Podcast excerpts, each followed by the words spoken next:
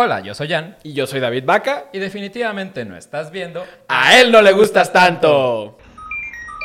Ontas, el podcast, donde nos tomamos en serio, pero no tan en serio, las cosas que deberíamos de tomarnos en serio. En 3, 2, 1. Cuando me enamoro, a veces desespero cuando me enamoro.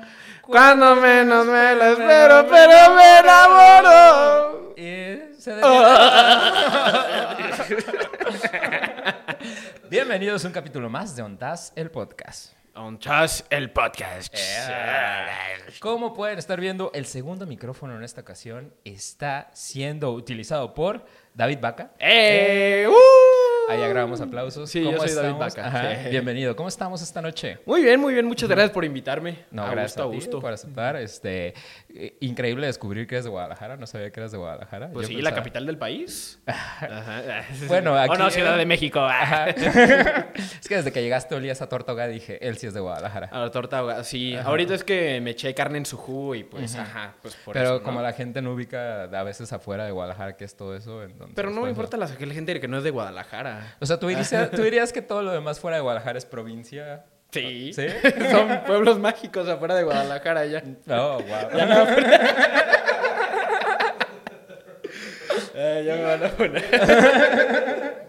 No, está bien Ya, que estés muy, para las funas, está, está muy bien que seas este muy fan de Guadalajara. Sería como Sí. ¿cuál sería el término para la gente que es como tú de Guadalajara? Eh, superiores. Ah, Super-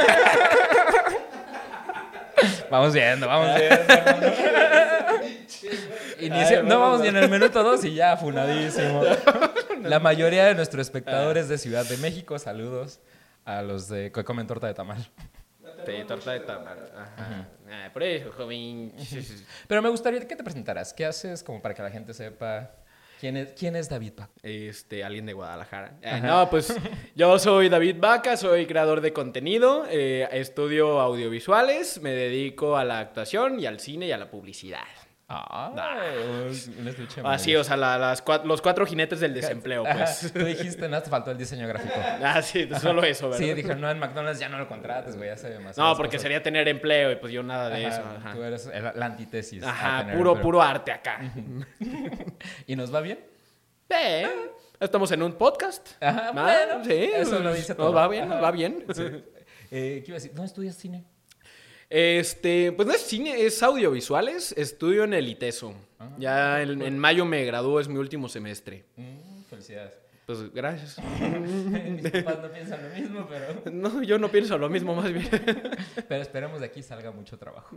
Sí. Ajá. Entonces, eh, se te explica un poquito la dinámica de este programa. Los- las personas que están del otro lado saben que esto es como una exposición en su clase favorita de secundaria y prepa, pero que si quieren aprender cosas, vayan a Google o con un experto de verdad. Nosotros aquí estamos para compartir información de nuestros corazones, nuestras mentes y abrirnos ante ustedes. Solo somos hombres blancos hablando en una cámara en un podcast. Ajá. ¿Qué más podían pedir? Exacto. E iniciamos con la parte letrada. La parte mi alegría del programa. Entonces, en este capítulo estamos hablando del amor romántico según el cine. Pero para poder entender qué es el amor romántico, ¿qué es el amor romántico para ti, David? Yo creo que el amor romántico es la idea idealizada que tenemos del amor, como ese sueño, ese anhelo, todo ese tipo de amor que consideramos perfecto, que no tiene ninguna falla, que es para siempre, que pues nos han vendido en los cuentos de hadas y cuentos de princesas, ¿no? Siento que es eso, lo perfecto. Es una buena respuesta, porque de acuerdo a Google, como todas las investigaciones que hacemos, es un modelo de conducta amorosa que refuerza una idea sobre el significado del amor y sobre qué sentimientos o emociones deben de sentirse. Esta idea es transmitida a través de canciones, novelas, películas, anuncios, libros, entre otros. ¿Tú crees que de dónde viene esta idea o mito del amor romántico? ¿A quién se le ocurrió? Híjole. Porque, por ejemplo, la Navidad le inventó Coca-Cola. Sí, claro. Lo sabemos, Ajá. para vendernos cosas del gordito Sí, de rojo. Coca-Cola inventó al niño Jesús y todo. Sí. Ajá. Yo creo que sería Pepsi, ¿no? Como para Ah, sí. ponerlos a batallar de que sí, Coca-Cola. de que San- Santa, Claus y el niño Dios, de que... Ajá, agarrándose a vergazos. Porque, güey, es mi cumpleaños. No, Ajá. yo, yo soy mercadotecnia, puto, dame Ah, chance. claro, claro. Gana la mercadotecnia, ¿no? Siempre. Ajá. Pues, ¿de dónde viene? Pues, pues que desde... Pues no te sabría decir exactamente cuándo empezó, pues o sea, está en la pintura, pues por ejemplo, la corriente del romanticismo, Ok. este, que pues era justamente, pues mostrar como ya la parte bonita de, de la humanidad, de las personas, del amor, que pues era después de, pues haber tenido como varios años, pues muy culeros, ¿no? Sí. Eh, pero así que digas, ah, bueno, ahí nació el concepto del romanticismo, pues la verdad es que no sé. O sea, hay muchas personas que dicen que como que esta idea del amor romántico se vino como a partir de este control de masas hacia la sociedad. Es que ya nos podemos poner conspiranoicos. Ajá, sí. Como para poder decir todo ese cotorreo. Eh, que vino para poderlos controlar y decir, ¿sabes qué? Esta es la familia panista tradicional que se tiene que tener tradicional. para Ujú. poder tener a las masas agrupadas, como la revolución industrial y todo lo demás. Pero la fuente no la tenemos, pero lo que sí tenemos es que un partícipe importante de esta idea patrocinada del amor romántico fue Disney. Claro, claro que sí. Disney, desde 1923, eh, de acuerdo a... según yo, no habían sacado una película como muy relevante, porque la que yo ¿En- encontré en como... 1923.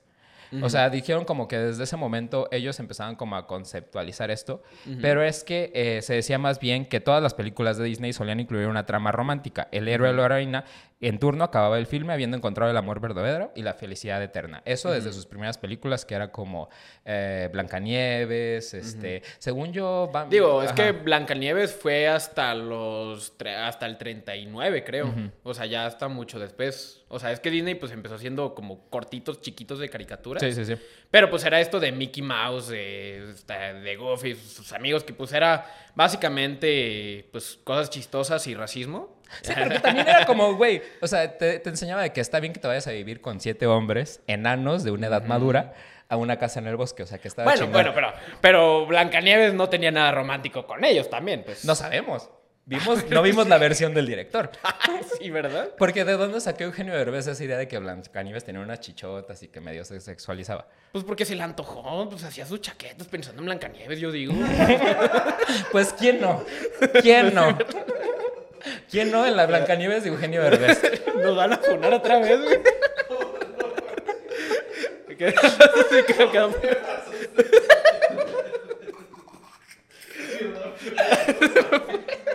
Aquí dice, dejando de lado las películas clásicas en las que el protagonista era un poco más un maniquí cantaba hasta ser rescatada por el príncipe en turno, que era como Cenicienta, Blancanieves o la Bella Durmiente, ¿no? Pero luego llegamos a esta época en que es de sirenas, leones y distintas concepciones del amor, ¿no? Cuando Disney se puso furro. Más que nada. Se puso burra. Porque iniciábamos con La Sirenita, que es una película. Ah, quien no sepa qué es furro. ¿Qué es furro? Cuéntanos. Yo siento que tú puedes saber a la perfección qué es un furro. ¿Yo por qué? No sé, en- entre furros nos, entre furros Nos identificamos, güey. Ah, ¿tú, tú también? ¿Tú también? No, no, pues digo, según yo, o sea, yo tengo entendido que furro, me lo han contado, eh, furro significa, o sea, esto me lo dijeron personas que conozco, ajá, furro significa tener atracción con animales, ¿no? O que te creas un No, animal, no, no, o que te ah, identifiques con ajá. animal. Siento que como, son como figuras animales en humanos. Como el tigre Toño, si viste su utopía. Ah, no, entonces estoy así. muy para allá, ¿verdad? Es que tú dijiste, tú dijiste tener atracción hacia animales. O sea, eso ya es otra línea muy delgada Ah, no, hacia no. otra cosa. No, es que, es que me, me han contado, me han contado. O Ajá. sea, o sea, Sí, si, si tú, dices- sa- si tú sabes más del tema. Tú dices, ya no me identifico como furro, ya- ya soy otras cosas. Ah, no, entonces... Pero mira, en La Sirenita, eh, recordemos que la historia trata de una sirena que se enamora de un humano y lucha hasta conseguir su amor. Lucha si entendemos que por luchar, el sacrificar todo, estaba en su voz, la familia, el hogar y todo. Ajá, por, o un- por un hombre que acabas de conocer ese mismo día y que ni siquiera lo conoces bien porque ni siquiera hablaste con él. pero en la defensa de La Sirenita, es que sí está guapo. Estaba muy guapo. O sea, es sí, un hombre muy guapo. Sí, yo también lo dejaría todo por irme Por- con ese güey, ajá. Y aparte, mira, vivías a los... Porque la sirenita se supone que tiene 16. Vives encerrada con tu Ajá. papá que es bien cagapalos, que también está medio dilf. O sea... o sea, está sexy, pero no puedes ver a tu papá sexy, pues. Pero pues porque eso es un sireno y se le ve Pero así ¿quién, como el quién- quién pectoral sabe? Eso es un concepto de la Tierra. Sí, ah, Ciertamente. Los peces se reproducirán entre ellos, ¿no? Yo creo que sí. Pues no sé, ¿cómo sabes que...? Pues, no, no, no, no, ya, ya. No, no, no. Sí, como, No, güey, el papá de... No. Ya se me fue, se me fue ya. No, como los de Wakanda, cuando es es lo abajo del agua, también eran como medio sirenos, ¿no?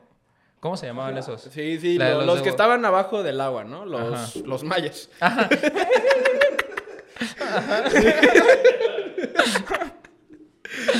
Ajá. entonces, ¿qué? Pero eh, volviendo a la sirenita, ella pensaba que el amor era sacrificio y que no importaba cuánto desde ti, al final vas a conseguir esa pareja de ensueño. O sea, que la- el- lo que nos enseñaba Disney ya para esa época, que es como 80s, 90s, era tienes que dejar todo por un vato. claro. Lo cual es una mamada. Pero en esa misma racha, Disney tenía al Rey León.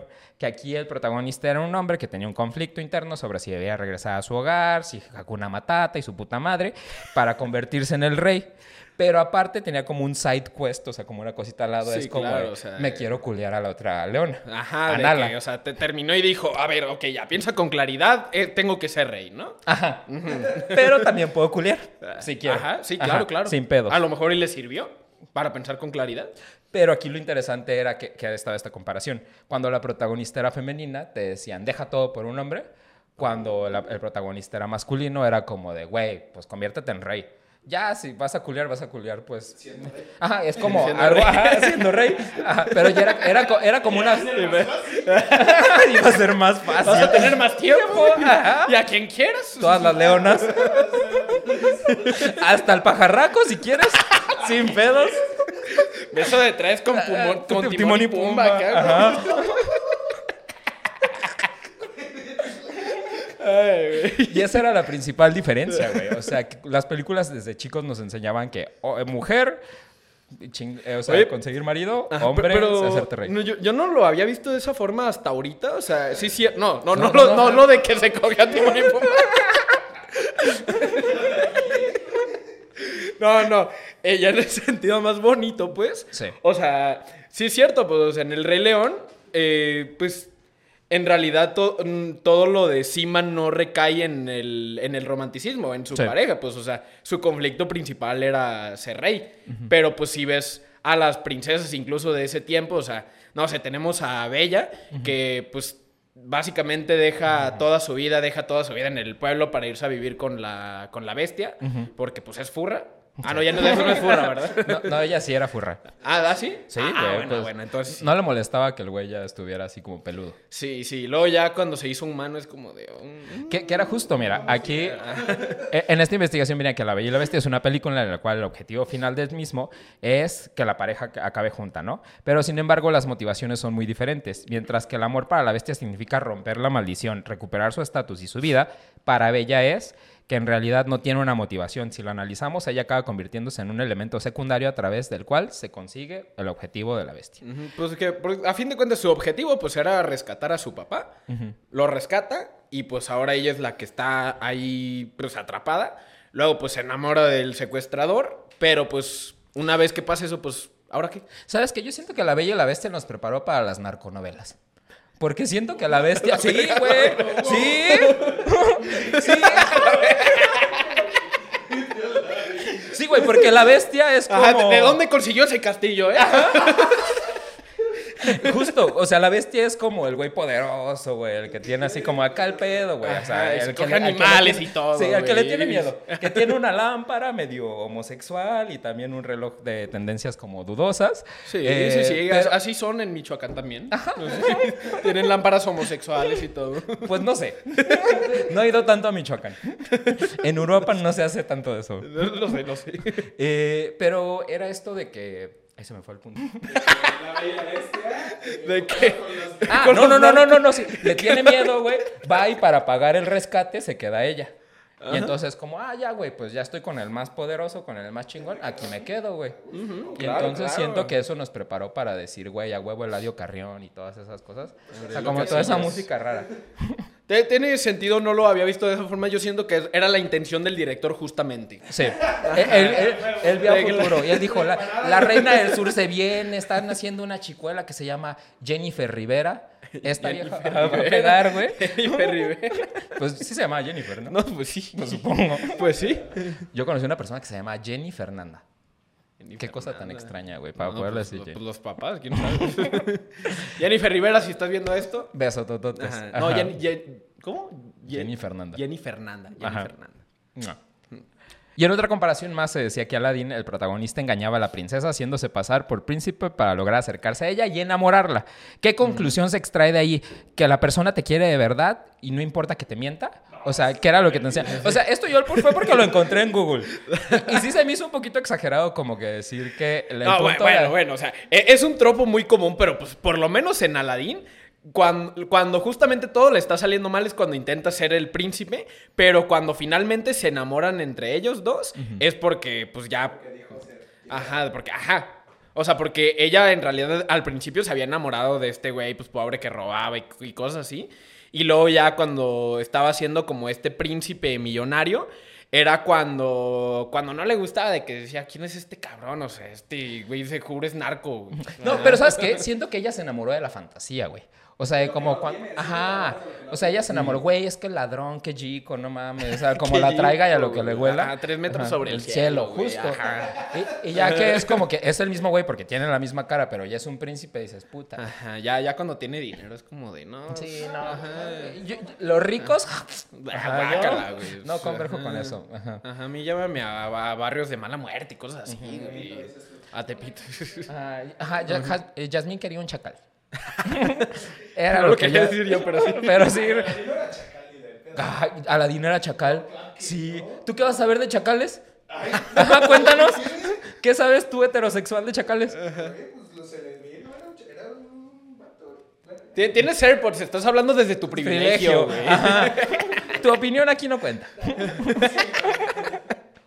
Y puedes que, puede que piensen, pensemos que todas las películas de las que estamos hablando ya tienen unos años, pero que Disney haciendo los live actions, eh, es- no, están como reformando estos estereotipos sobre el amor romántico porque se repiten, porque no habría sido más inteligente, y esto es cuestionamiento de gente del Internet, y comprometido, por su parte, eliminar las partes problemáticas de sus historias y reemplazarlas por ejemplos más positivos. O sea, reemplazarlas a partir de ahora o con lo que ya existe. O sea, de que vas a la bella durmiente como existe y quitas el beso este, cuando está dormida porque no tiene consentimiento. O sea, como algo Ajá, así. sí, justo. Nah, pues, o sea, pues si, si no, ¿cómo vamos a...? encima, pues es una película que no. Es que, pues, si, si no, ¿cómo vamos a saber que, pues, eso es un comportamiento que pasó y ahí estaba? Ajá. Y cómo vamos a aprender que, pues, no tenemos que hacer eso. Entonces, ¿que lo borramos? Pero más bien tendrías que ver la película animada, ¿no? No volver a revertirla como en el live action. Es, creo que ese es, es el que, es que punto. nadie, nadie ve live action. Es una pendejada para sacar más dinero. ¿No viste ningún live action? No. Ninguno. No. Güey, el de Aladdin es bueno. Nah. El de Aladdin es bueno y me vale verga, el de la Sirenita también está padre. A mí sí me Ah, gustó bueno, live ese sí- de sí la. Sirenita. Se me hizo X. O sea, nada de que... ¡Uy, no! ¡Ah! O sea, ¿no? Ajá, pero... pero- Ajá. Pero fíjate que ahorita hablando de live action, es algo que estaba pensando en la tarde. Era que para mí la mejor película de Disney que tiene justamente esto, que tiene cuestionamientos, que hace de construcción al cuento clásico de Disney, es Encantada. Ok, O sea, ajá. Encantada para mí es un antes y después. O sea, si, Sí. Si Disney fuera una religión, Encantada sería Jesús. Ah, o sea, tenemos que crucificar a Giselle. Bueno, o sea, con- canonizarla. ajá, bueno, sí, con, o- con otro final, ¿no? O sea, Pero entonces Encantada no existe en tu idea de que Giselle es el Mesías. No, claro, sí. ¿Sí existe? Sí, este, vino para salvarme a mí y a todos. No, es que Encantada es una película muy buena y creo que Sí. eh, ma- eh, maneja esta idea de lo que era el amor romántico para Disney, justamente de que la morra se tenía que casar con el príncipe que ya estaba como especulado para ser Sí, reina. pero fíjate que ni siquiera se queda solamente ahí porque el otro día que lo estaba viendo me di cuenta que tenía más de muchas manifestaciones de lo que es el amor. Ajá. O sea, primero pues está el mundo de Andalasia que es de, de Giselle Ajá. y del príncipe Edward Sí. Que se conocen al primer día y se casan, ¿no? O sea, este es pues el- lo que estamos platicando, el amor romántico idealizado que nos ha vendido Disney. Sí. Luego conoce al personaje de Patrick, creo que se llama. eh, y pues este es. El ya de Grey's Anatomy. El de Grey's Anatomy, ajá, el doctor. sí. Ajá. Y pues este es el amor como. Pues realista, el amor que tiene como todas las matices y todas las problemáticas del mundo real. O sea, el amor realista es que el güey de Grey's Anatomy se estaba culeando a alguien más y la dejó por una princesa. ah, pero es que ahí te va, ahí te va. A eso voy, a eso voy. Yo lo pongo sobre la mesa. Ahí, lo, ahí voy a eso. Yo también lo haría. Nah. No te juzgo. No, no. O sea, es que él pues no quería casarse con ella en realidad. Pero como tenía un amor por su hija Sí. y porque no quería dejar a- no quería que su hija creciera sin una madre, por así decirlo, Sí. Pues esa es su representación del amor, es el amor familiar. Luego por el otro lado pues está el está pues la villana, que pues este es el amor pues narcisista propio tóxico que termina en autodestrucción, que es justamente lo que le pasó. Luego está su ayudante, que ese por el otro lado no tenía amor propio por sí, o sea, daba todo a la reina y no le importaba lo que él pensara. Y entonces, pues al final su. O sea, pues al final descubre su amor propio, su valor como persona.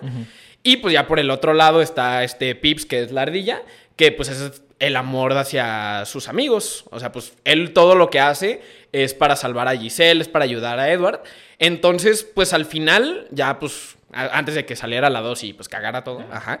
Este, ahí pues cada quien tiene su propio final feliz a su manera, porque cada quien tenía su propia manera de ver, de ver y vivir el amor. Wow. Llegaste a toda esta realización sobrio. Vi un video en YouTube. Vi a Yuya explicándomelo. De hecho, un TikTok de David Baca lo explica. Ah, buena promoción. No, o sea, siento que tu idea estuvo muy bien argumentada. Wow, Claro que sí, claro ¿Qué, que qué sí. les Lo- lo- enseñan ya la practicando escuela? cuando me bañé, de que no, esto estaría buenísimo. Este es el monólogo que voy a decir cuando vaya con estos güeyes. y continuando con la investigación, hay cinco pe- eh, películas que retratan el amor romántico que debemos dejar de creer, ¿no? Eh, se mencionaba que hay muchas películas que a lo largo de la historia, aparte de Disney, nos han eh, representado como muchas ideas de lo que se cree que es el amor y cómo se tiene que vivir el amor. Y la primera de ellas es El Diario, de, una, pasión. Ah, claro, la acabo de ver. Sí, yo sé. Me caga El Diario de una pasión. Yo solo la vi una vez en el 2015 y pues X, pero ya luego viendo como varias escenas. Ajá. Ay, no. Mira, dice, es una de las películas románticas favoritas de los espectadores Claro, y aunque claro. muchos solo se enfocan en el lado hermoso de la cinta, también muestra una relación llena de gritos, poco empática y dañada. En algunas Sí. escenas se, muestra- se muestra la poca comprensión y la falta de acuerdos que existen en las relaciones, sin embargo al final se centran en el triunfo del amor por sobre todas las cosas. Se- sí se me hace como que Ryan Gosling estaba como bien pasado, o sea, como de lo que sea que, ajá, cuando grabó esta película, porque todo el tiempo es gritándole a la morra que nunca quisiste estar conmigo, yendo y chingando detrás de ella todo el rato y la gente dice, qué romántico. Ajá, o sea, de que si, si te dice que no y si no te hace caso, tú lo que haces, o sea, ve a, ve a chingar, no te rindas y pues vela a chingar. Ajá. Y también no la juzgo porque, o sea, eran otros tiempos, está como en los 40, 50, creo, 60, algo así. No, digo, ambientada, pero la Ajá. película pues no está hecha en los 40. No, digo. no, no. Pero el punto es que la morra se fue con el güey rico. Mm. Y este güey, pues, era alguien, pues, no tan rico.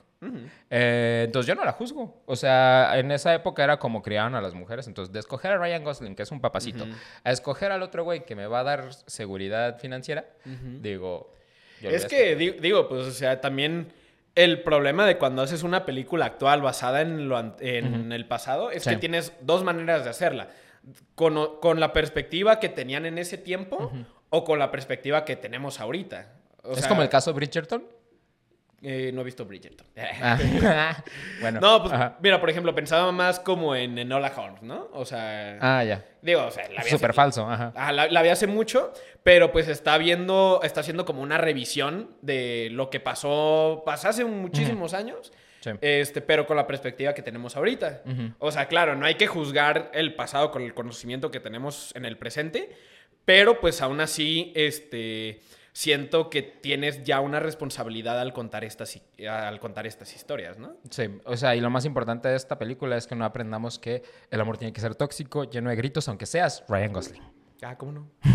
si no, ¿cómo vas a hacer cortos, güey? Bueno, sí. Tienes que agarrar inspiración de algún Ajá. lado. La película número dos es 500 días con Sommer o 500 días con No, ella, como no, le no, pusieron no, en español. no, no, no, Eso decía este artículo y yo lo voy a justificar porque la primera vez que yo vi esta película dije qué mamada de película. Pero la volví a ver. A ver, te escucho. No, te la volví a ver Ajá. cuando me rompieron el corazón Ok, ok. y dije qué gran película. Qué gran Qué película. gran película. Es una gran Ajá, película. güey. porque lo que refleja 500 días con ella es como esta idea eh, que tenemos como de cuando estamos como enculadillos o enamorados, escuchamos lo que queremos escuchar. Claro, Y entonces justo. hacemos como una historia que ambos vivimos una realidad, pero mi realidad es distinta a la tuya. Y el güey se hizo una chaqueta mental durísima con, Con con Sommer, Sommer. Y al final, o sea, la primera vez que yo la vi, sí dije, güey, es que es una perra. Pero ya Claro, que la volví a ver, todo, dije, o sea. es que tienes que poner atención a los detalles, güey. No, y es que, digo, aparte, yo, cuando, yo ubiqué esa película justamente porque había un chingo de videos en, en YouTube, había un chingo de artículos diciendo cinco razones por las cuales Homer es una perra y no sé Ajá. qué. Y pues claro, o sea, te quedas con, con, esa mentalidad de que no, sí, pinche mujer, ¿por qué no le dijo eso? Y no sé qué. Sí. Y luego, no, no sé si te acuerdas que justamente en su último encuentro que están sentados en la, En la banca, banca.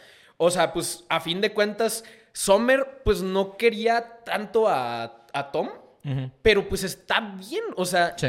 a veces simplemente no puedes querer a la otra persona como, como esa persona Sí. te quiere a ti.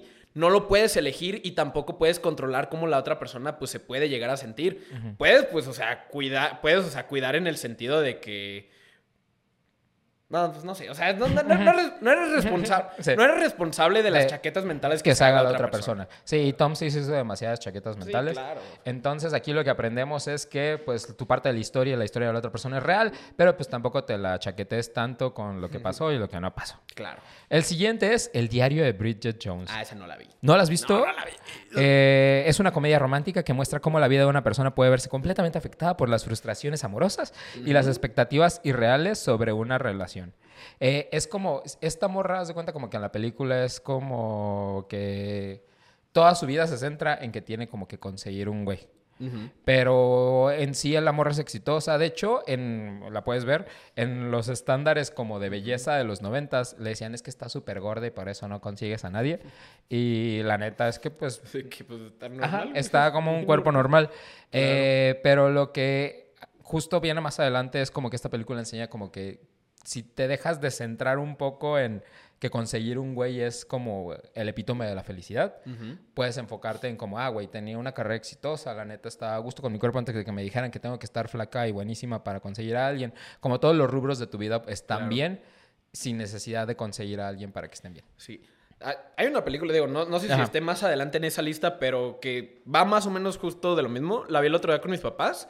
No me acuerdo cómo se llama, Ajá. pero es con Nicolas Cage, que es un empresario súper exitoso y que tiene un chingo de, de- de coches y de dinero. Ajá. Y mm, pues que luego se le aparece como el ángel de la Navidad y le dice, y, este, ahora vas a tener la familia que nunca tuviste, ¿no?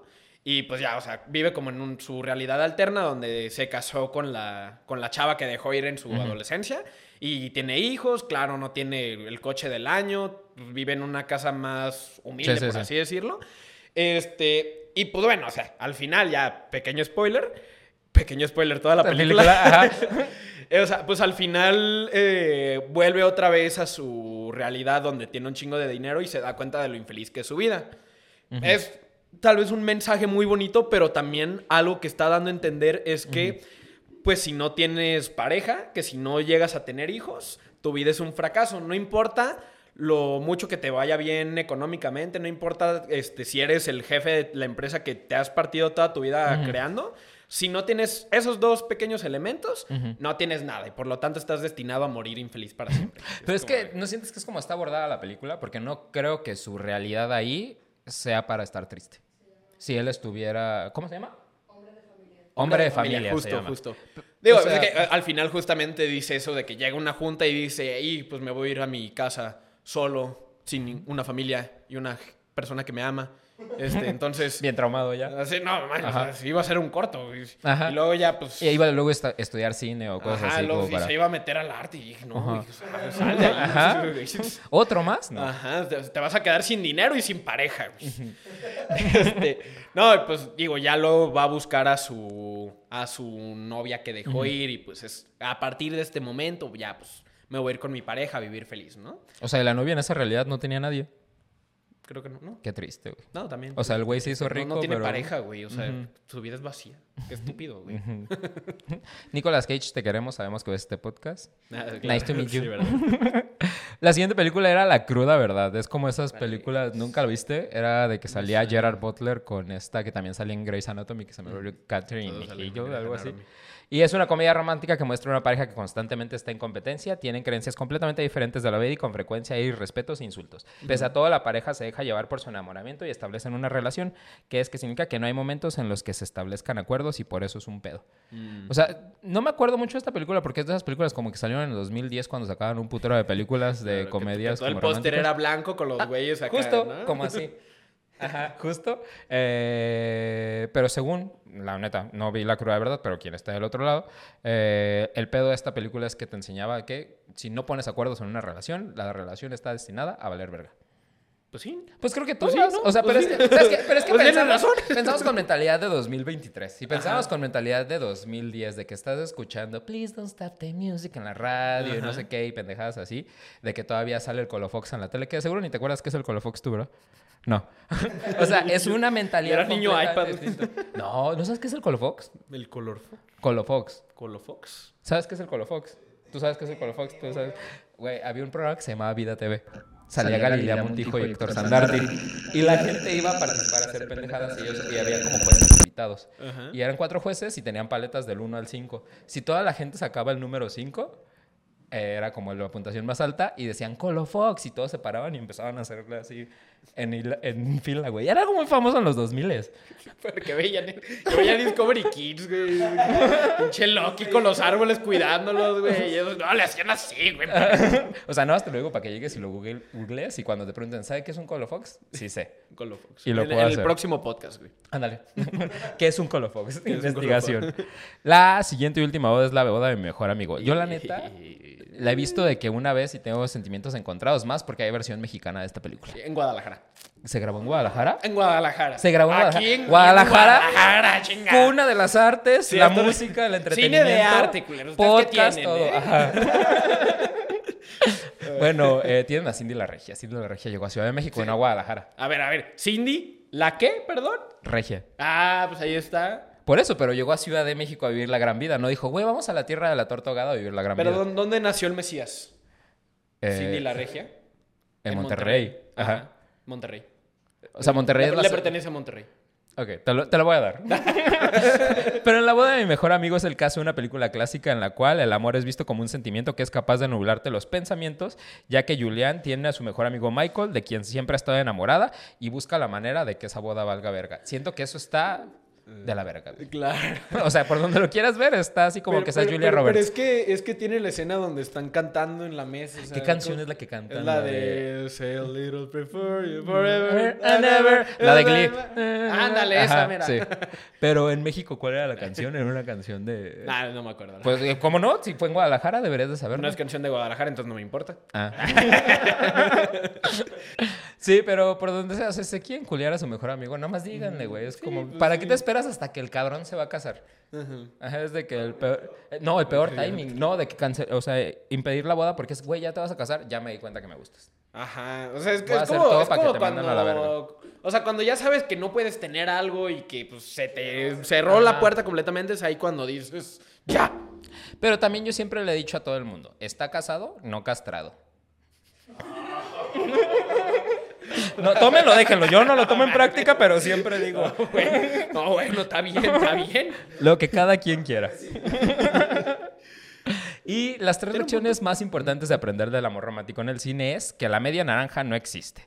O sea, estamos en una constan- constante búsqueda de que, ay, la media naranja, porque muchas películas nos han enseñado nuevamente que no estamos completos hasta que conocemos a alguien. es, está bien si conoces a alguien, pero tampoco está mal si no conoces a nadie. Sa- ¿Sabes qué tropo me caga que también es como de la media naranja? ¿Cuál? El pinche hilo rojo que Ah. estás destinado a encontrar a alguien. Me zurra y me caga ese pinche tema. Me zurraba y me cagaba hasta que como Taku estrenaron Your, Your Name. Es que.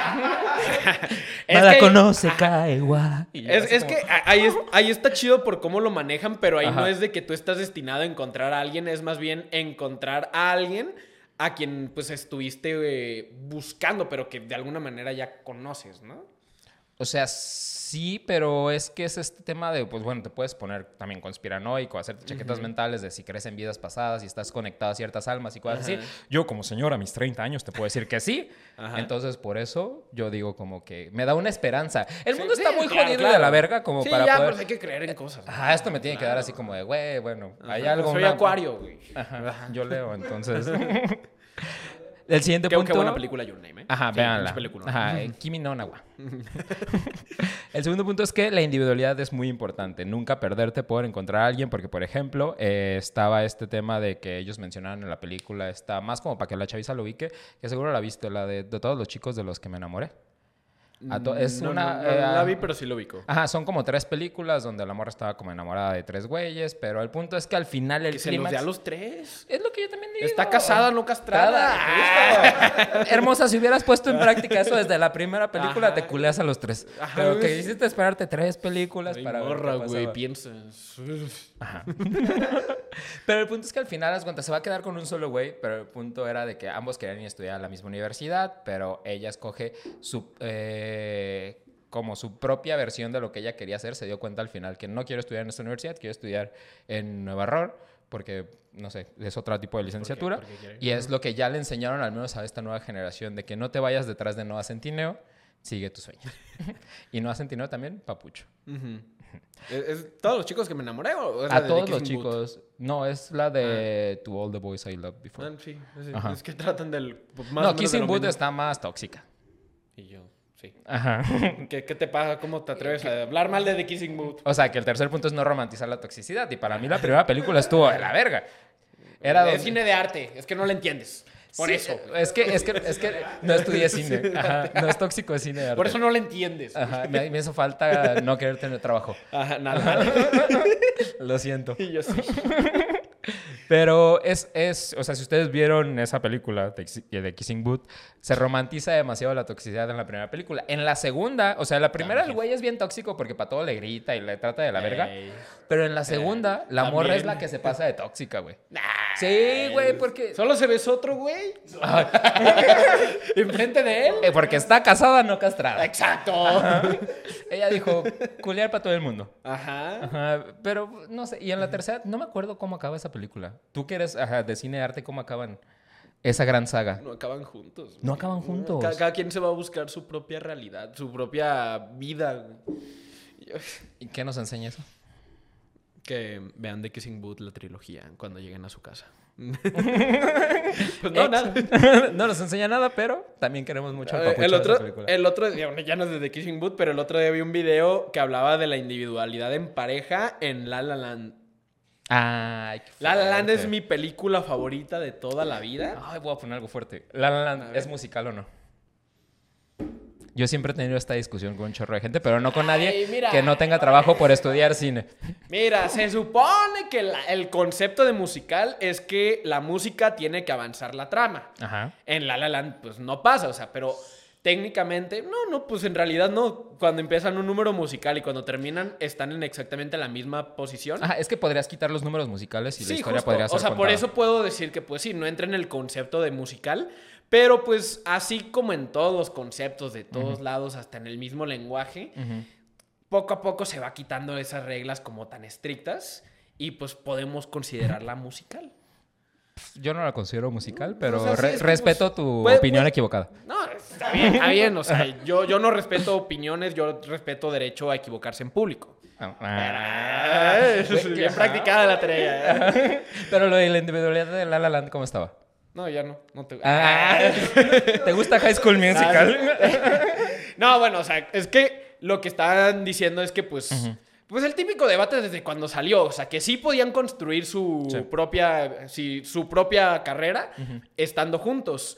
Y pues, no sé, como que viéndola te pones a pensar, sí podrán, no podrán, porque sí lo intentan y a fin de cuentas el resultado sigue siendo como diferente, ¿no? Pero sí, yo creo que no lo intentan. O sea, para mí el pedo es que no, no, no había acuerdos y comunicación en esa relación y daban por más, más importante el sueño de cada uno sin ceder al otro. No te estoy diciendo Es- que sí, cedieras el sueño, justo. pero tenías que ceder tantito, como el de este güey no llegando al, creo que el estreno de la obra de ella, ¿no? Como que es no que, llegó. o sea, pues, por, por ej- es que, por ejemplo, pues, eh, él quería poner su propio bar, ¿no? Ajá. Ella quería ser actriz. Sí. Ok, pero ¿cómo puede abrir su propio bar si no tiene dinero? Entonces tiene que irse a esta banda que gana mucho dinero, pero no le gusta para tener su propio bar. Pero pues cuando no puede asistir a la obra, pues es que por contrato tenía que estar en la sesión esta de fotos y pues no puede llegar. O sea, ese trabajo sí le impidi- Impedía. ¿Impedía? Sí le impedía, pues no sé, ver a Mía porque se iba de gira, porque tenía sesiones de fotos y no podía ir a su obra. Y pues por el otro lado, esta Mía pues se iba a ir a París. O sea, y pues se iba a ir lejos del sueño de, de Sebastián y pues él no quería abrir su bar en París, pues. Pero ahí lo que creo es que el güey, el- si la mía hubiera entendido el güey, es como, ah, bueno, está chambeando. O sea, no puedo imputarme porque el güey no vino porque está jalando. Si estuviera jalando, pero en su casa, ya diría como que, porque Sí, no Está viniste, haciendo home office. Ándale. Como desempleado con empleo. Pero en la cuestión de, de lo de, de París, para mí era como, pues ahí tienes que decidir como, de, güey, podemos quedar aquí, puede ser una relación a distancia. Yo no apruebo las relaciones a distancia, pero ese es pedo de cada quien. Solo creo que no se comunicaron. No sé, es que yo siento que sí, sí se intentó, pero Ajá. la situación era más grande que ellos.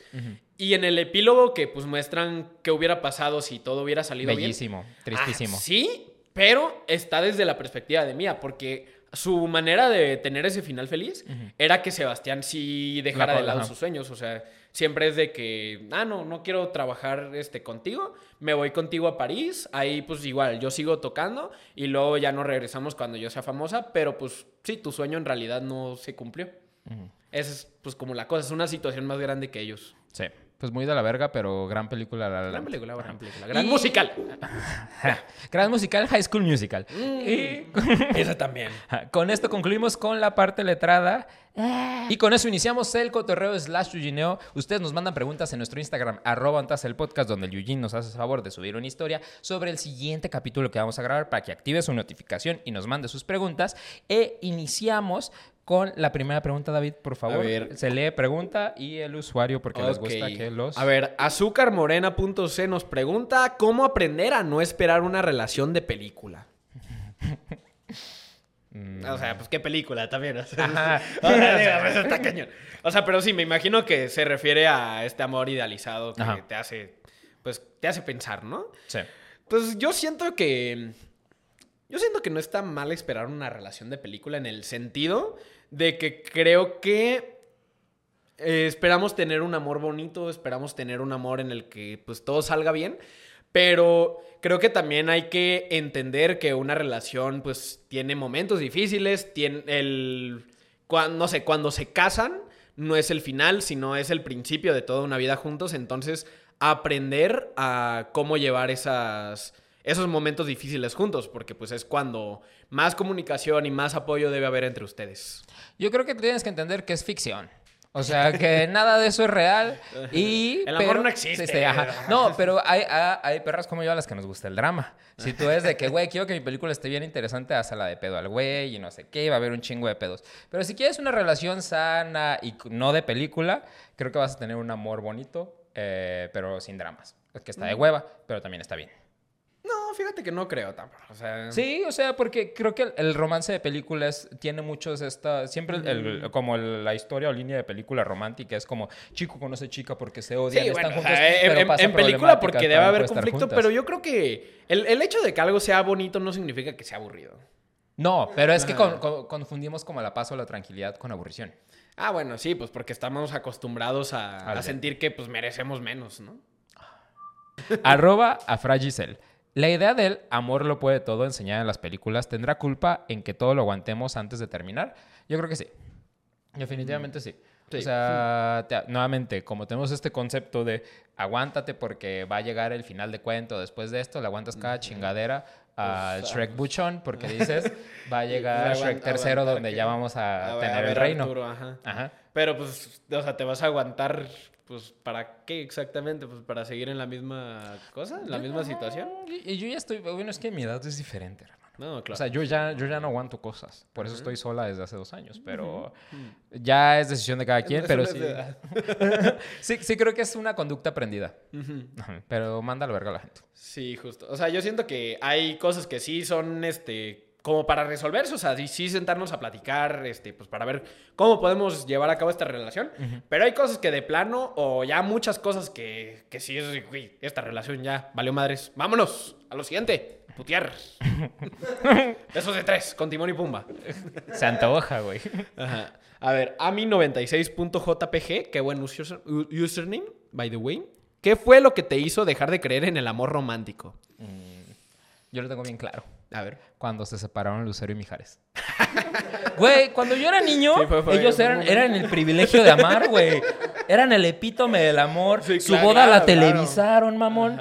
No quiero decir que soy privilegiado, pero mis primos vivían al lado de Lucero y Mijares. No, man. Y cuando se separaron fue muy triste, güey. Mi tía fue como, se están separando. Y yo dije, yo dejé de creer en el amor. Pasaron de... ah, ah. Pero nos dieron, triste, qué nos dieron una buena creadora de memes. Siento que a la Lucerito Mijares, ¿has visto a la hija que, que tuvieron? Está- en, en redes sociales. Sí, está muy cagada, güey. No visto. bueno, búscala, está muy cagada la hija que tuvieron. Estoy volviendo a creer el amor gracias a esa niña. Cuando las cosas se hacen por amor. Este, yo fue entre una ruptura bien cabrona que tuve, que yo sí que quería que todo fuera como película. Mm. Y pues sí, cuando me di cuenta que pues efectivamente tenía que, pues que no era así.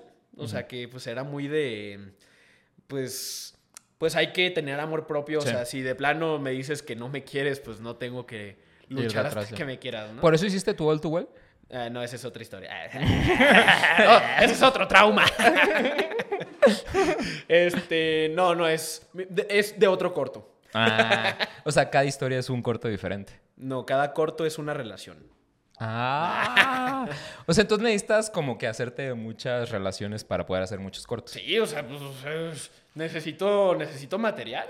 Llámenlo. Ajá, Ah, para, por necesitamos favor, material. el corazón. Estabas Ajá. dispuesto, que es lo Sí, importante. Si mi novia está viendo esto, este, tú eres la siguiente. Eh, vas tú, vas tú, ok. vas tú. Arroba de Mike Rivera. En general, nunca me han gustado las películas románticas. Se me hacen tan predecibles. Ay, Dios. Es que, bro, sabes que la composición y eso no es cine, bro. Siento que es alguien que estudia cine. Este güey estudia así. Pero o sea, así- a mí me gusta que sean predecibles. O sea, sí. Pues porque ya sabes a lo que vas. Siento que una, eh, las películas chick flicks o las comedias románticas algunas son como comfort movies. O sea, los ves cuando no quieres pensar en cosas. Sabes que va a haber un cagadero. A veces el cagadero es distinto en ciertas cosas, pero sabes que van a terminar juntos y dices, ay, güey, qué gusto. No necesito pensar en nada más. Ay, pues, o sea, a mí, a mí me gusta, pues, me gusta el camino, o sea, pues, aunque me hagan un spoiler de alguna cosa súper importante, me gusta saber cómo es que llegaron hasta ese punto. Entonces, pues, el hecho de que algo sea predecible no significa que, Que sea sea, malo. mal. Pues, digo, tal vez ya conoces como la estructura que tiene, pero, pues, puede, pues, o sea, puede aún así sacarte, pues, varias cosas, ¿no? Siguiente pregunta. A ver, ¿cuál fue tu mayor sorpresa al descubrir que el amor no es como en las películas? Nos pregunta Darín Caime. Caim. sepa. Eh, pues que cantarle como, como Heath Ledger, I love you, baby, a tu novia no es buena idea. Es, pues, yo he visto gente que lo hace en público. Ah, bueno, a ellos les salió, a ellos Ah, les lo- salió lo bien. intentaste. lo intentaste. Eh, pues, eh, o sea, es que era una relación, pues, o sea, de una chica que me gustaba y dije, güey, pues, o sea, quiero declararme de una manera chida, o sea, algo, algo chistoso, pues. Eh, porque yo sabía que ella no me quería tanto, entonces dije, pues, bueno, vamos a aprovechar y, pues, voy a, voy a hacer mis pendejadas, ¿no? Ajá. Entonces, pues, ya de que la llevé abajo de... ¿De abajo de dónde? abajo de, de unas escaleras Ajá. y yo empiezo de que, oye, ¿te gustan los chocolates? Amarro un Ferrero Rocher con una agujeta de zapato toda pisada Ajá. y se la paso porque pensé que sería bien romántico. Y ya dio de, me mamé, me pasé de galán, ¿no? Y ya pues luego le pongo la bocina, empieza la de... The la Bluetooth de- device is connected or successful. Em- empieza una de Elvis y luego ya, este, pues bajo, la, la estoy abrazando y estoy esperando que, a que truene la canción. Y yo así... Y empieza... Y ella así, ¿qué, qué, qué estás haciendo? Ya, córtale, córtale. Y yo... I love you, baby. Y me dice, ya, ya, está bien, está bien. Y, y luego duramos dos semanas. Bien. Bueno, tu esfuerzo duró dos semanas. Ajá. Sí, y mi humillación hasta el momento. Ajá. Y, ya- y ya ahorita eh, a nivel nacional. Ajá. E ya, ya. internacional. Ah, ya, ya lo saben, ya lo saben. Es chiste local en mi perfil. Ah, chale, pero lo que iba a decir era de... Sí, Nos dimos cuenta que, que no cantas. Tal vez fue eso. Ta- Tal vez, tal Ajá, vez. Si hubieras cantado, a lo mejor se hubiera quedado impresionado. Mm, es que no estoy en un musical. Esa fue mi decepción. Sí. Mi, mi- también la mía tiene que ver con Heath Ledger, pero lo que me di cuenta sobre el amor... ¿Qué vas a decir, era- Hitler, güey? No, me di cuenta junto con Heath Ledger sobre sorpresas del amor, es que no puedes culear en medio de una montaña con eh, Jake, eh, Jake Gyllenhaal después de comer un chingo de frijoles. Esa película nos enseñó una cosa bien rara del amor. Secreto en la montaña. Se chingan como tres latas de frijoles, están dormidos en la casita de campaña, se despiertan y él nada más le hace, "Ay, oye, tengo ganas. Y se la deja ir a Jake Gyllenhaal, que había comido tres latas de frijoles. Pero se me hizo una expectativa bien rara del amor. Si, no, si eso. no pueden, porque lo hicieron. Pues yo creo que resbalaba más fácil.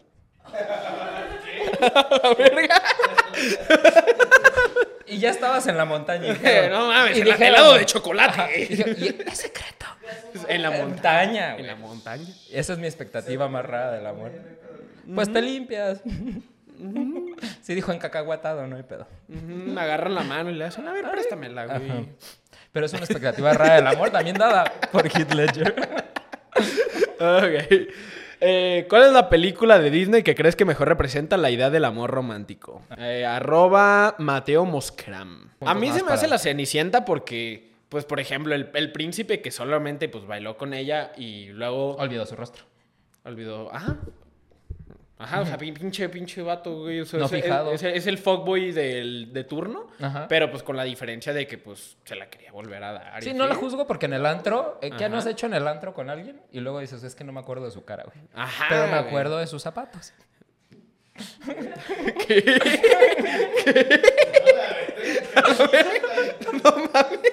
Las cosas que aprende uno en el cuarto oscuro de Chico. Lindos zapatos. Yo se los pasé. yo se los quité. No, bueno, yo, yo, yo, yo me refería más porque, pues, o sea, como que idealizó mucho la persona con la que bailó y, pues, por eso fue pues, a todo el reino a buscar a esa sola persona y, pues, se encularon. Qué mucho cabrón que le idealizara solamente bailando y no reggaetón. O sea, no la vio así como hacer como que, güey, tu Mm. De que, a ver, ¿cómo mueve la cadera, güey? O sea, va a estar chido el tung tung tung. Pero no, nada más era de que un balsecito, güey. ¿Qué tanto puedes predecir de eso? ¿Se le habrá parado? ah, digo. Esperemos que sí. No, no sé, pues, si no, Cuando- no le gustaba. Cuando tanto, ¿no? Cenicienta le checó los zapatos. a lo mejor y sí. Agarra la zapatilla. De cristal, güey, qué rico. Siguiente pregunta, arroba Pau-6 pregunta. ¿Cuál es la película romántica que piensas que los personajes no debieron de quedarse juntos? Este punto yo lo tengo armado desde que tengo como 15, 16 años. Échale, A échale. lo mejor después. Love Rosie. Love Rosie es una excelente película romántica en la que eh, mi novia, esposa Lily Collins, se resulta que sale embarazada de un güey y su mejor amigo siempre estuvo enamorada de ella, pero hubo un cagadero, el güey se casa, no sé qué tastas, o sea, es una historia de amor tan real que al final terminan juntos y digo, qué pendejada. Love Rosie no debió terminar con los dos juntos, ambos debían de haber aprendido como que valió ver que cada quien vivió su vida y es como hubiera terminado bien, porque ella cumplió su sueño de tener un hotel y él ya estaba como cumpliendo su sueño como profesional, pero al final resulta que el güey regresa para poder estar con ella y se me hace una mamada. Porque no, güey, o sea, la historia era muy real, era muy real como que la morra quedó embarazada de otro güey porque en su primera acogida se le salió el condón al güey y entonces quedó embarazada, entonces el amigo se fue a, perseguir sus sueños, entonces como que se seguían viendo y cosas así. Es una historia como muy real, como muy de... A mí sabes como muy de historia de la vida real.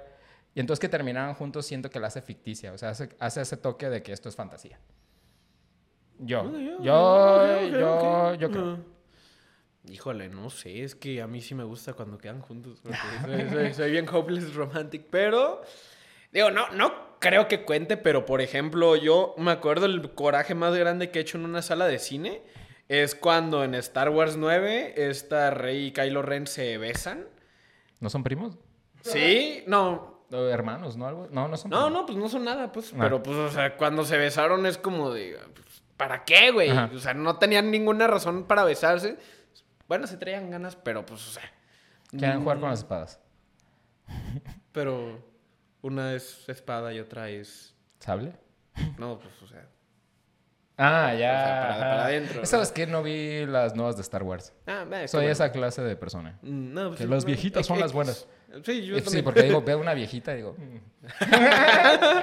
Ancianas en bikini sin dentadura, sí, güey. Pues ve, la pura, pues la pura como la encía, güey. sí, Ay, no mames. Cuando, no van al- cuando nunca fueron al dentista. Sí, sabe. Le huele sabroso. Le huele. A ver, eh, ¿crees que las... Ah, no. ¿Por qué anhelamos tanto un amor cursi sabiendo que es manipulación patriarcal? Pregunta Wonder Mender. Me imagino que es otra vez el amor romántico, no el amor cursi, ¿no? Ajá. Pues porque es lo que nos han enseñado, yo creo. O sea, desde que estamos chiquitos, estamos en una... Vivimos en una sociedad.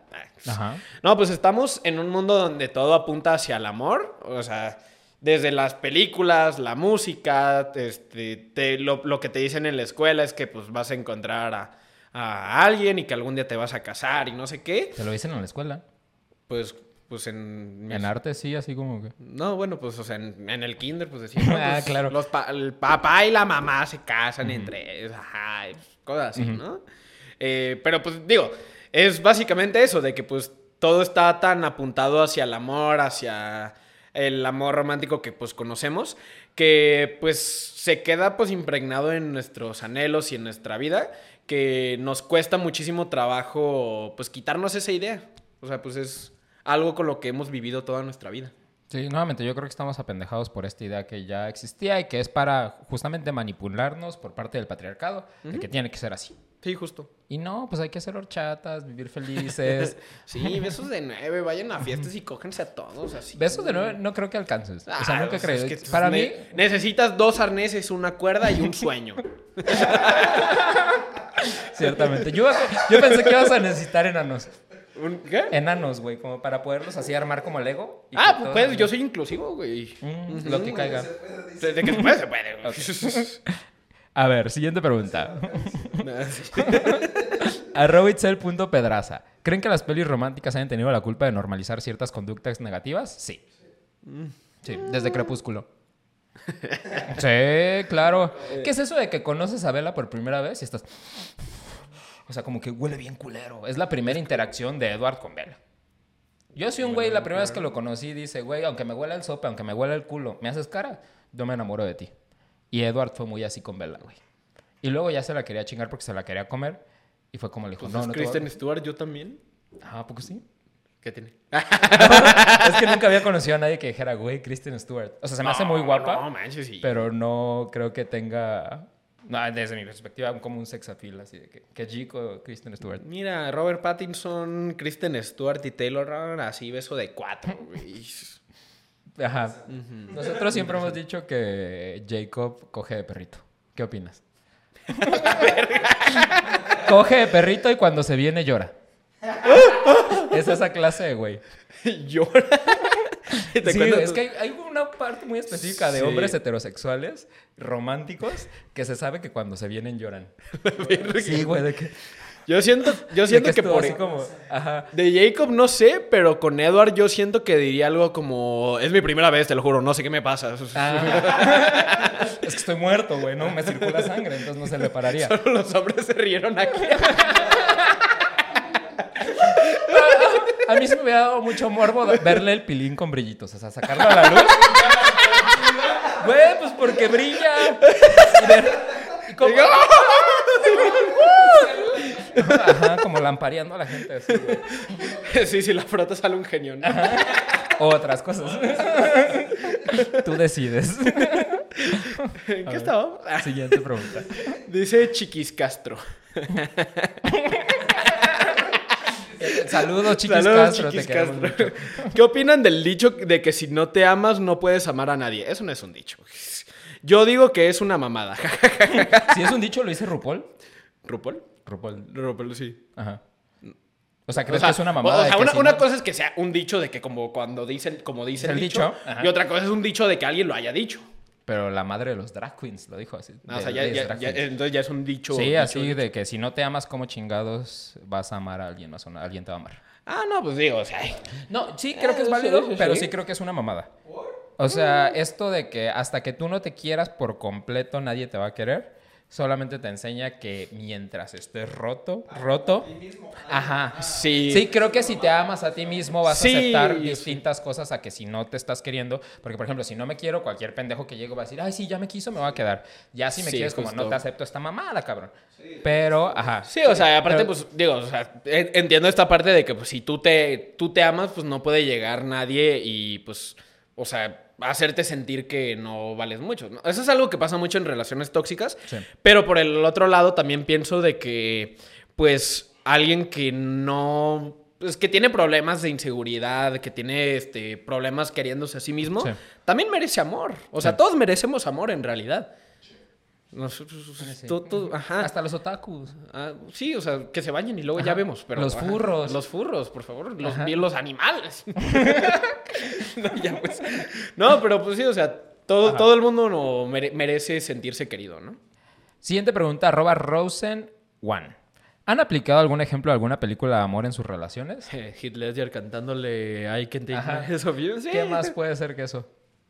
Mm, no sé, yo antes era súper teto y sí creía que las películas estas te enseñaban cómo hacer cosas de que voy a hacer una fecha especial y no sé qué, su pinche madre. Y me di cuenta que los hombres no valoran nada. Entonces, sí, o sea, muchas cosas de las que yo me invento como para hacer cosas así es porque las vi en películas y las reformo para hacerlas a mi estilo. Sí. Pero las he hecho y siempre me mandan a la verga. Entonces, O sea, no, pues sí, o sea, yo creo que.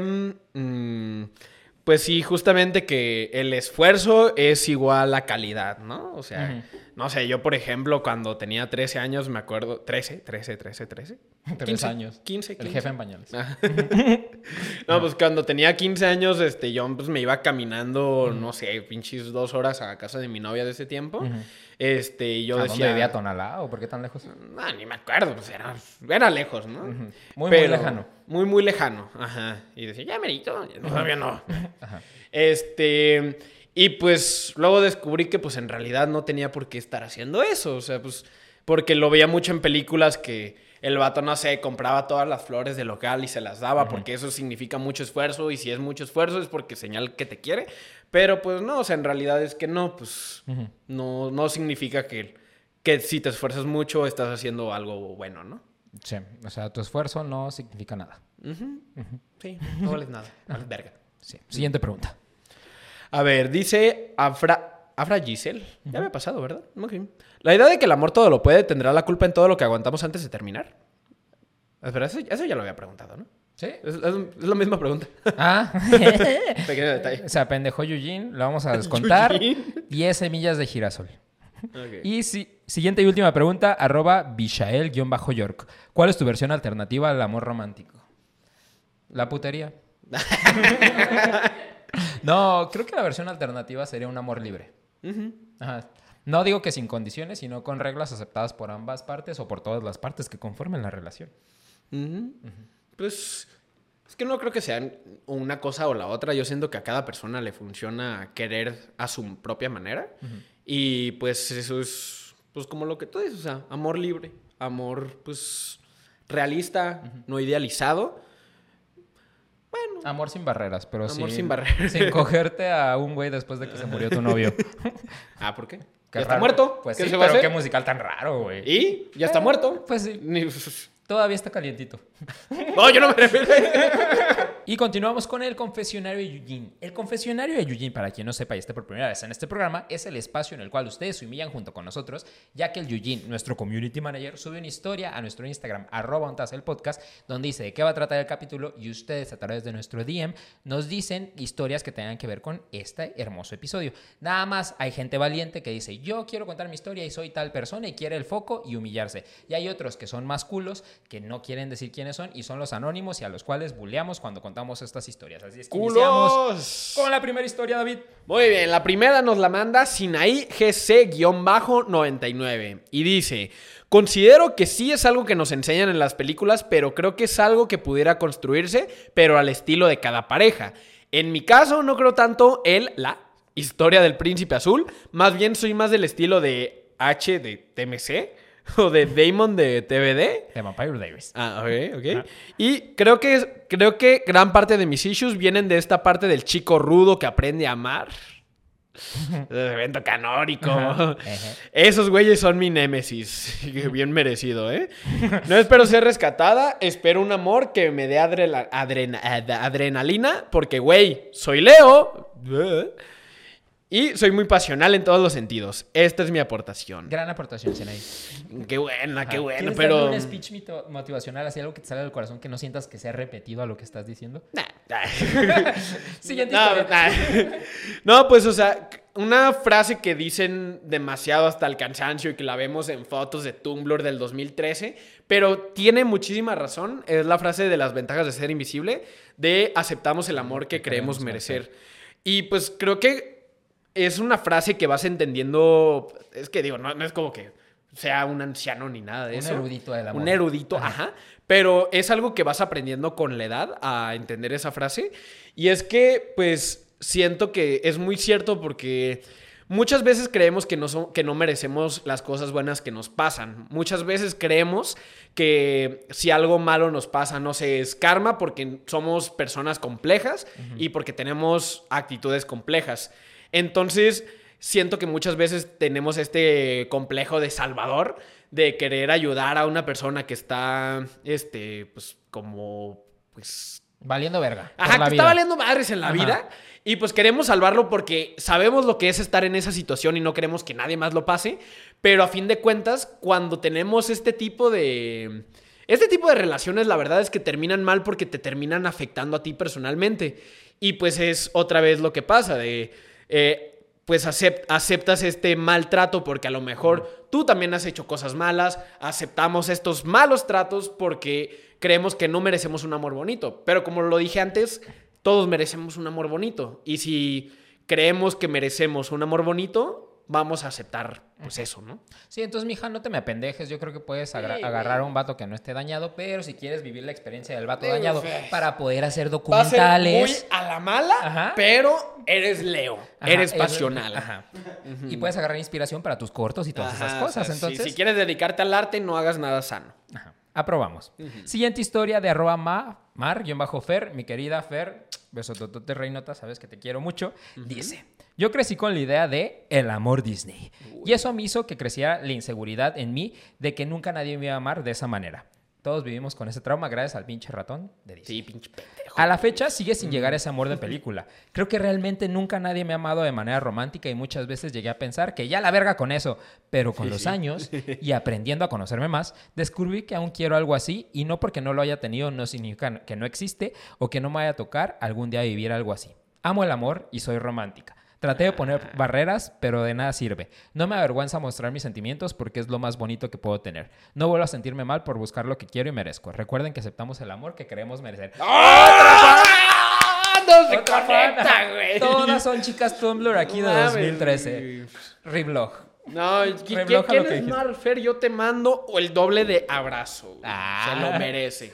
No, es que justo, siento que eh, tampoco está mal vivir enamorado del amor. Yo también lo dije ahorita, porque este capítulo es mame, pero yo también yo sé que hago como muchas cosas que digo, güey, sé que hago como extraordinarias o que le echo más ganas de lo que a lo mejor el promedio haría, pero no me arrepiento porque a final de cuentas es esta cosa que dicen los psicólogos y que nos la tenemos que creer, y lo digo en serio, de que pues damos el amor que también tenemos. O sea, yo quiero de la manera en que quisiera que me quieran, pero y si no me quieren de esa manera no hay pedo, pero yo sé que quiero chingón y está bien. Ajá, y es que nadie te puede quitar los valores. O sea, ahorita con todos estos videos pendejos que salen de, de machos alfa, de que, güey, Ajá. si no te envían flores, mándalas a la verga, mi compa. O sea, es muy de, pues, güey, son tus valores, es tu manera de querer. Sí. Y pues a fin de cuentas, este, no sé, por ejemplo, yo soy muy confianzudo con la gente, ¿no? O sea, he aprendido a tener mis barreras en eso, pero algo que nadie me va a quitar es yo sacarle lo mejor a la gente, yo creer lo mejor de ellas. Y si me terminan traicionando y termino equivocándome en eso, pues está bien, no era la persona apropiada, pero eso no me va a quitar el hecho de que yo voy a seguir viendo lo mejor en las personas, ¿no? Y yo... ¿Entendiste, pinche pe... ok, nos dice un anónimo. culo, culo. Pues yo una vez me metí una rata con tiner en la Ah. cola. y creo que desde ese día creo en el amor. y en ser furro. y luego la rata estaba viva y me, me hizo un corazón. Ajá, Con, las, con los dientitos. Me rascaba. A la verga. A ver, dice, desde que tengo memoria he visto series románticas, en especial animes, que, que dramas, hoy no, y doramas. ¿Qué pasó ahí? ¿Qué? Como que, uy, no. No, pues ay no, está lleno de toxicidad. Mm, Bueno, sigue leyendo. ¿Qué dramas? ¿Qué es, qué es un dorama? Es una novela coreana, japonesa o china. Ah, ok, ok. Amo el amor y la idea del amor. Ah, ya lo dijeron. Ay, aquí nadie le importa, güey. Ya lo dijeron. a pesar de eso, a mis 19 años... Ay, morro pendejo, ¿qué vas a saber de la vida? güey? es anónimo, güey. ¿Te o tomaste sea, en serio lo de bullear, güey?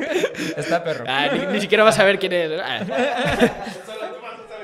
Ah. A pesar de eso, a mis 19 años nunca he tenido una relación. Se nota. Ah, ya, ya, ya, ya es la última, ya es la última.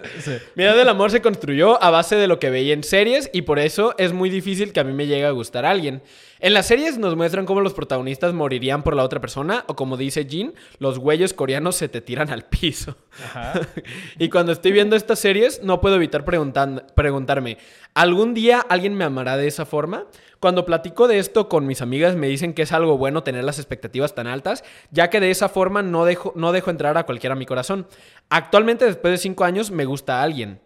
¿Cinco años de qué? De- de- No sé, supongo que cinco años viendo K-dramas. cinco años después, ok. Y enamorada de algún Ah, BTS. ok. Que es totalmente mi tipo. Pero estoy en una situación en la que esta persona sigue pensando en su ex. ¡Oh! Es decir, fui su getaway Getaway car. car.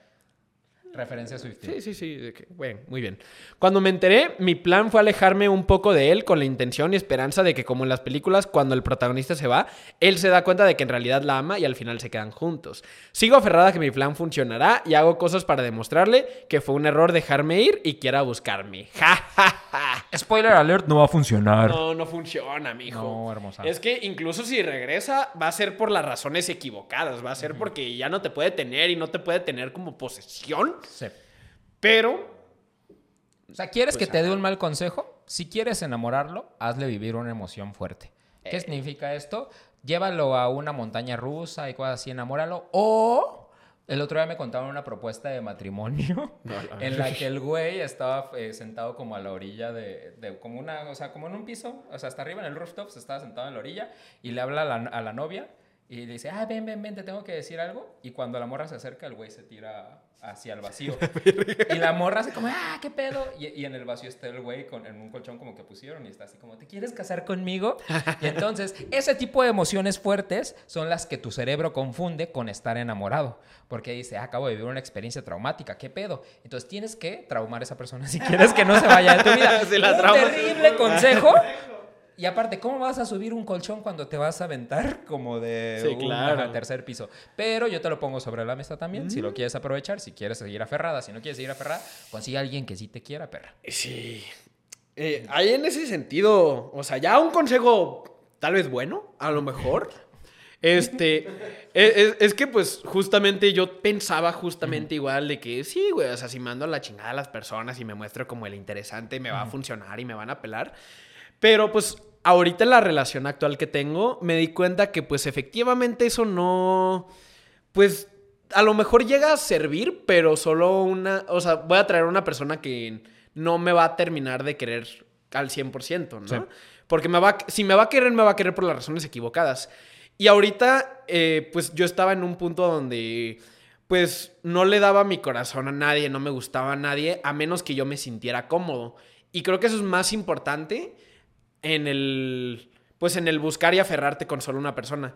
Entonces, desde que pues empecé a sentir así, siento que empecé de, de alguna manera a manifestar una relación bonita, una relación pues no tóxica, no quería pues algo muy intenso, algo que me hiciera desgarrarme la, la vida, porque así fue mi última relación justamente y terminó muy mal. Hay un corto que lo explica, de David Baca, váyanlo a ver.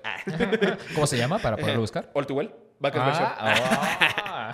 Este, no, pues, o sea, ahorita justamente no es lo que yo, no es lo que yo quería, no es, no es lo que yo estaba buscando. Y definitivamente es que puedo decir que nunca había sentido, me había sentido tan tranquilo con alguien, porque sé que todo esto es honesto, todo esto es real y todo esto es verdadero. Entonces, pues sí, justamente, pues no, no dejes de lado tus ideales y tus, pues, tus creencias Sí. solamente para forzar a que alguien te quiera, ¿no? Vamos a pasarle esta parte a tu novio para que diga. Eh, te- Wow. te, quiero mucho, Ale. Ay, qué bonita declaración de amor. Ahora pide el matrimonio. Y Ya. con eso finalizamos el confesionario de Yuyín. Muchas gracias por participar y llegamos a la última parte del programa, que es el rapidín, en el cual nosotros lanzamos preguntas Ah, rápidas. ah, lo claro. primero que se te venga a la mente es lo Ah, que bueno. tienes que contestar, mi estimado David. Sí, claro. E Ah. Iniciamos con la primera pregunta porque no hice papelitos, entonces vamos a leerlas de esta manera. Primera, pre- primera pregunta, arroba Fra- Ah, Fabricio ok, Tlecuitl, pareja favorita del cine o televisión. 3, Híjole, 2, 1. Simba y Nala. Furro. Troy y Gabriela. Troy y Gabriela porque Gabriela es Ay, tóxica. guácala, guácala, no mames, Sí, pinche- pinche pareja claro. tóxica, güey. Pero está rica. Siguiente pregunta. Han preguntado, ¿por qué todo es culpa de los hombres? Porque son unos pendejos. Sí, somos pendejos. Somos pendejos, Más si somos blancos. Ajá. Bueno, yo estoy moreno, pero me quise adjudicar a ser blanco. Ajá, yo soy, yo soy hombre cis blanco y sí puedo decir estoy bien pendejo. güey. Excelente. Por eso hago, hago cortos de mi ex, porque no tengo problemas reales. güey. Siguiente pregunta. ¿Realmente creen que existe el amor o son los papás? Arroba Nidia Pilgram. No Eh, sé si, si tus papás están divorciados, entonces no existe el amor. Fuerte, pobre Nidia. Pobre- Yo creo que sí existe sí. el amor, pero también es un poco invento de los papás. Porque mis papás como se quieren mucho, entonces creo en ese amor por cómo se quieren mis papás. Sí, y pues yo culpo este trauma a ustedes. ¿Por qué siguen juntos? ¿Por qué no se divorciaron? ¿Por qué no se pelearon? Ah, ¿No denme traumas, o sea, vivir favor. No dejen de apoyarme, por favor. A lo mejor quiero hacer arte y no puedo porque no tengo esa clase de traumas. Ajá, exacto. Yo Tengo quiero que yo- traumarme, yo quiero hacer arte y tengo que buscar traumas en otros lados. Chinga. Cuatro. ¿Sigues esperando la llegada de tu príncipe princesa azul? Nah, guácala, ¿para qué? no? O sea, ¿qué es eso? No del príncipe, pero sí de alguien que me mantenga. Ah, bueno, sí, Ajá, claro, claro. o sea, importante. un se- se- señor de las damas. estaría Pinta raya, güey. Ajá. Ajá. Y última pregunta. ¿Crees que existe una parte buena en el amor romántico? Arroba nat111mtz. Yo digo que sí. O sea, si, si- güey. si no hubiera partes buenas, no, no, no hubiera sido tan popular. Sí, pues, en todo su, este en tiempo. su momento está chido estar Ajá. vinculado y bonito. Sí, es que ahorita estamos deconstruyendo esta idea, pero no significa que la estemos destruyendo. O sea, Sí. pues estamos buscando, estamos quitando como las partes tóxicas para pues quedarnos con lo Y la bonito, ¿no? evolucionamos. Sí, sí, sí, algo más bonito. Ajá. Excelente. Está bien. Y con eso finalizamos este programa de Ontas el Podcast. Uh. Muchas gracias por haber llegado hasta este punto. David, ¿algo que le quieras decir a la audiencia, a los yujines? A los yujines, este, no, pues nada más que nada, no dejen de querer, el amor es muy bonito, este, amen amar y ámense a ustedes mismos. Y siempre usen protección. Nunca sabes qué o dónde están metiendo las cosas otras personas, eh, aunque creas en el amor romántico. Ajá, llévense una bolsa de Ziploc, por si acaso. Y recuerden que estamos en todas las redes sociales como arroba ontas el podcast, Instagram, TikTok, Facebook, YouTube, en todos lados y que Yujin sube las historias en Instagram para que ustedes puedan participar en este programa. Y nos vemos todos los lunes a las 8 de la mañana en el mismo horario, en el mismo canal, donde usted nos quiera ver. David, tus redes antes de que nos vayamos. Estoy como arroba David Vaca con K en todas mis redes sociales. O sea, no David Vaca con K escrito. O sea, el Vaca lo escriben con K. Y así me encuentran en todas mis redes sociales. Muchas gracias y nos vemos la siguiente semana. Bye. ¡Uh!